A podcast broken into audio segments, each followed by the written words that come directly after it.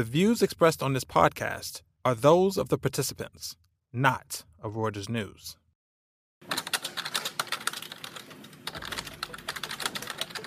Well, I mean, the the goal that uh, that I have, uh, should the you know everything uh, come to fruition with with Twitter, is uh, to uh, have a, a, a, service that is broadly as broadly inclusive as possible, um, where ideally uh, most of America is, is on it and, and talking. You know, and, that uh, was Elon Musk back in May, sounding cautiously optimistic about his plans to buy Twitter for a whopping $44 billion. The latest twist in this M&A drama is our focus of this week's Views Room.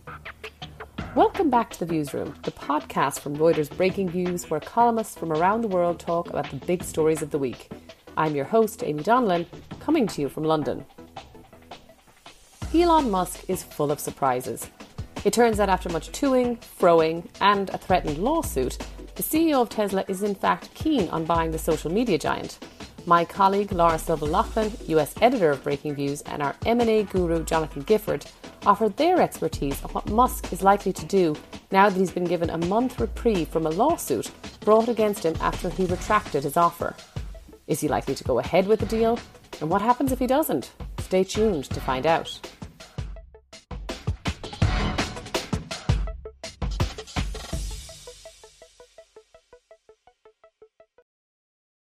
Lauren Silva Laughlin, the U.S. editor, and here with Jonathan Guilford, our M&A guru, who for the past, oh, I don't know, half of a lifetime has been looking at Elon Musk and Twitter. Jonathan, how are you doing? I'm doing all right. Have you been uh, losing some sleep over this deal?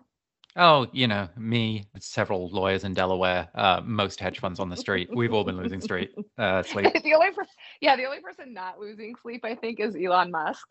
um, so maybe you can kind of tee up the saga, which kicked off in early April and has taken many, many twists and turns. Is still ongoing, but there were some further twists and turns kind of last week.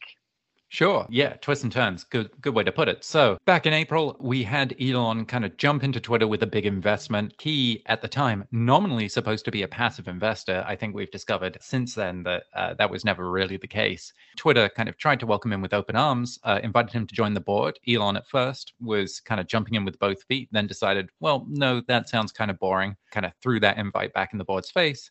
Uh, and then turned around and made an offer to acquire Twitter. Twitter kind of looked around at what was happening and said, uh, "Yeah, sure, we'll we'll take a price at, at, what looks to be top ticking the market." Immediately, kind of entered into a deal with no due diligence on Elon's part, importantly, and no auction being run. Uh, and then very quickly after that, Elon decided he was kind of bored of that idea too, and tried to terminate the deal. And since then, we've just been in kind of this back and forth fight over does Elon have to actually follow through on the contract he signed and acquire Twitter. And then last week, like after months of of Elon sort of taking Twitter's business and business model and throwing it under the bus, we woke up on like I don't know what Monday, Tuesday morning, and lo and behold, Musk had yet again changed his mind. Yeah, that's right. So we had some reports coming in, and then that was kind of shortly followed by a filing. Elon apparently just uh, unprovoked sent a letter to Twitter's board saying that he was ready to actually do the deal to close on the original terms. So that was kind of a big about face because we were getting ready for a trial to start in the Delaware Court of Chancery over this. And then, sort of through the course of the week, there was a bit, it seemed like there was sort of a bit of back and forth between Musk and Twitter. And there were some people who were showing up in court, including, according to some reports, bankers who were saying, Yeah, Musk says he's going to close this deal, but we haven't heard from him. And there were some questions about good faith. And then all of a sudden, at the end of the week, the judge came out and said, Okay, Musk, we're giving you some time, which was sort of the, the interesting part for me. But I think, I'll, like everybody else in the world who's watching this deal, people at Breaking Views slightly disagree about what's coming next, right? So, from my standpoint, I was like, Hey, this is interesting because we get to the end of the week, no deal. Now the judge has sort of pushed back a potential court date assuming that Musk closes the deal, or at least giving Musk some time to close a deal by the end of this month. But at the end of the day, investors have neither a deal nor a court date. And Musk, in the end, has some extra time to kind of play around with things. And so it's like, who's actually winning here? I am sort of a Musk skeptic, but um, what do you think? I think I think it's kind of hard to be anything other than a Musk skeptic at this point, right? Because like, how true. many decisions have he made? Has and he so made that have lasted uh, that have lasted for any period of time when it's come to agreeing with anything with Twitter? Um, I mean, look, it was kind of strange, right? Like clearly the Twitter board was not willing to just kind of take a handshake from Musk here. He was saying, you know, pause the trial. I'll get this thing closed. It's totally fine. But the board clearly wanted some kind of binding agreement from Delaware, right? Like they were huddling with the judge, kind of trying to get something ironed out that would commit Elon to really actually performing this deal. Um, the Musk, for his part, kind of wanted this condition on financing coming together. He, you know, really did not want to be deposed, it seemed. So ultimately, kind of what happened was Twitter, you know, possibly wary of this just being another move in the chess game, um, was having trouble coming to the table. The judge kind of stepped in to to push this thing forward, gave Elon until the 28th of this month uh, to close. And if that doesn't happen, then we're kind of right back where we started. Yeah, that's interesting. So, like, here are the loose ends, right? We have financing as a loose end. We have this Twitter bot issue that Musk has been harping on for months. That's a loose end. And then we have Twitter's actual business model, which to me seems like a loose end. And between now and the end of the month, we have another sort of earnings event from Twitter. Um, and so I kind of wonder, like all the things that you just talked about, and these two points of views, right? There's there's the sort of Musk is going to have to close this thing by the end of the month, and then there's the like Musk is playing games and he's got another trick up his sleeve. And I just wonder if like both of these things are are sort of like right now true, you know? And the question is like the what's up Musk's sleeve, like whether or not those things are good enough to keep him from closing the deal at the end of the month. And I kind of wonder if he even knows what those things are. Right. Like, that's kind of I'm slightly skeptical, right? Like, like he could just, he's just, he might just be like, look, I'm, time will tell. I don't know like the rest of us. He might well, that's kind of the problem with that's kind of the problem with trying to game out Musk, right? Because you're like, oh, what trick does he have up his sleeve? And you're thinking maybe you're a lawyer, maybe you're a banker, maybe you you are a person to whom written words have definite meanings. Um, Musk is in this kind of like post Derrida landscape of, you know what? Actually, nothing means what you think it does. I don't know if that's an accurate summary of Derrida, but uh, it's it's kind of like you know, if you are thinking about this in traditional terms along the lines of kind of what does a normal disputed merger agreement situation look like between a buyer and a seller, you know, you have templates, right? You have post COVID, you had um, some buyout funds and others suddenly being like, whoa, the market has fallen out underneath these companies that we agreed to buy. You had them going to court in some cases, or at least, you know, towing up to the line of a trial starting. And then you kind of got a, you know, quick workout of, okay, we'll cut the deal by like a buck a share um, and we'll get this thing done. But this isn't really one of those situations anymore. Elon, I guess his gambit here was this bot issue, right? Which he started off saying, I'm going to buy Twitter and I'm going to deal with the bot problem. He was like, this is the public square. I kind of, you know, implicitly disagree with how it's being run. I'm going to change things. And, you know, a big part of that was I want to clean out the bots. And then all of a sudden he turns around a few weeks later and he's like, guys, it turns out there are bots here.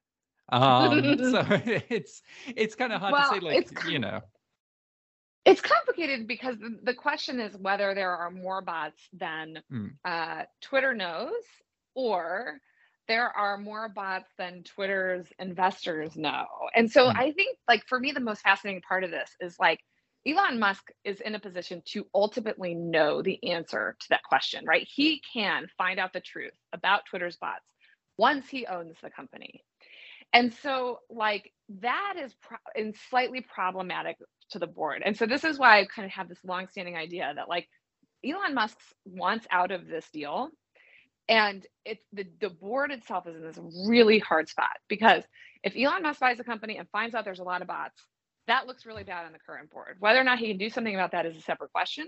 But it's true that once he owns the company, he's in a better position to know what those bots look like. So that's the first issue. The second issue is that like Elon Musk might not be excited about going and testifying, but neither are Twitter's Uh, Twitter's board members. And there's lots of communication. We see some of this communication has already come out that makes Twitter board's members and by the way, Elon Musk co-investors look really bad. So there's an entire complex working on this deal, including Twitter's own board members who don't have an interest, who have a sort of competing interest with their own shareholders and how far this gets pushed in court. So like there there is this looming threat that Musk goes to court. The court says that they have to complete this deal and Musk buys the thing. And that is the only way that Musk is going to buy this thing. And that could still possibly happen. But that only happens if Twitter's own board members are interested in pushing it that far. And so I feel like that's the rub. And maybe you disagree with mm-hmm. me, but but where I come down on this is like I don't think Twitter's board wants to push it that far. And I don't think they're going to because they have a conflicted interest that makes them look really, really bad. Uh, yeah, I mean, look, I like if you were building an edifice to the glory of American corporate culture and and the kind of you know deal the machineries that make deals work, like it would look right. nothing like this, right? Like this has just been sort of made the whole process look as bad as I think uh, kind of you know the cynic's view of how M and A works would would have kind of had it all along. Um, True, good point. I mean, it's it's difficult though, right? Because eh, at the end of the day, you do meet some binding constraints. Like the law ultimately is whatever a judge is going to enforce. And it seems like just as the kind of preliminaries to the trial were getting geared up, it didn't look like things were going great for Musk. There was some kind of, um, you know, we we saw some indications that he had had, you know, his crack team of data scientists or what have you, kind of working on this, and there was, you know, some difficulty uh, knocking down the the bot narrative, I guess you could call it, from the Twitter side. Mm-hmm. But then again, like you say, like once he owns the company, who knows what a fishing expedition looks like? And you know, mm-hmm. I think you mm-hmm. see part of this with. Uh, you know, it's reported that he still wants to maintain the ability to to kind of you know sue the board post close. So I think mm-hmm. maybe in Elon's mind, there's like this hero narrative, which is you know, oh, God, okay, like the the wheels of of American crony capitalism have crushed me, uh, the heroic founder of Tesla, once again. But you know, I will have my day um, and you know, kind of rising from the ashes here, I will get to sue Egon Durban and everybody else, and and they will all finally pay. So I don't know, like maybe like you, maybe that like is. have a copy of Elon Musk's diary and you just read it to us. maybe I mean maybe that's that's the kind of thought process going on here. Again, it's very difficult to speculate, just because I mean, like the biggest X factor in this whole thing is that Elon just seems to get bored um, like yeah. you know he, he doesn't operate like other yeah, yeah he doesn't exactly. operate with patterns that we're accustomed to seeing right well this has been really fun thank you so much jonathan i really mm-hmm. appreciate your time chatting about it and good luck covering the rest of the saga good luck to everyone yeah um, thanks so much lauren Thanks for tuning in. This podcast was produced by Thomas Shum in Hong Kong and Oliver Tashlich in London. Subscribe to The Views Room and our sister podcast, The Exchange, on Cast, Megaphone, or wherever you like to listen. Check out our latest views on these stories and many others at breakingviews.com and on Twitter, where our handle is at breakingviews.